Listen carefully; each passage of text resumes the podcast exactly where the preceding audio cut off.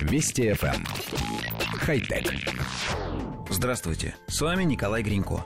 Оказывается, эффективно управлять поведением собаки можно не только голосом, но и с помощью высоких технологий. Израильские инженеры представили свое изобретение, состоящее из жилета и пульта дистанционного управления, позволяющее передавать собаке команды – Концепция работы устройства похожа на классические методы дрессировки. Главная разница в том, что команды отдаются не голосом, а вибрацией, как у мобильного телефона.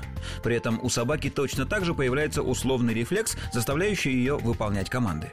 Созданный инженерами жилет надевают на собаку, а человек берет в руки пульт. В жилете установлено 4 вибромотора, подключенных к специальному микроконтроллеру, который и принимает от пульта сигналы. Чтобы собака выполнила то или иное действие, нужно нажать определенную кнопку. Как и в традиционном случае, животное нужно сначала обучить, дрессировку никто не отменял. Скажем, ощутив вибрацию мотора, расположенного спереди и справа, животное понимает, что следует повернуться вокруг себя, а в случае пульсации отойдет назад.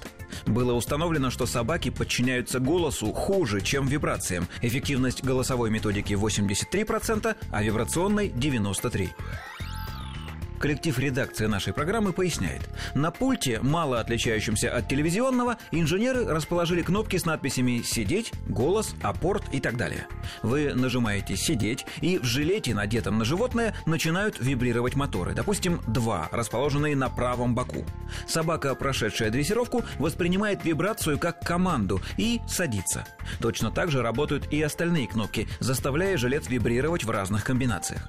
Понятно, что такая система может отлично зарекомендовать себя в общении со служебными собаками. Так можно подавать команды на большом расстоянии, куда не долетит звук голоса, или там, где нельзя выдавать себя шумом, например, при охране границы или полицейских операциях.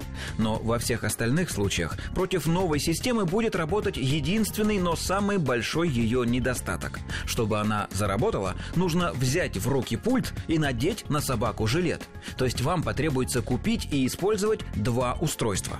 А для стандарта стандартного способа, скажем так, управления собакой не нужно вообще ничего, только ваш голос и собачий слух, которые всегда готовы к использованию. В общем, мы считаем разработку не больше, чем интересной затеей, мало применимой в реальной жизни. Хотя... Вести FM. Эм. Хай-тек.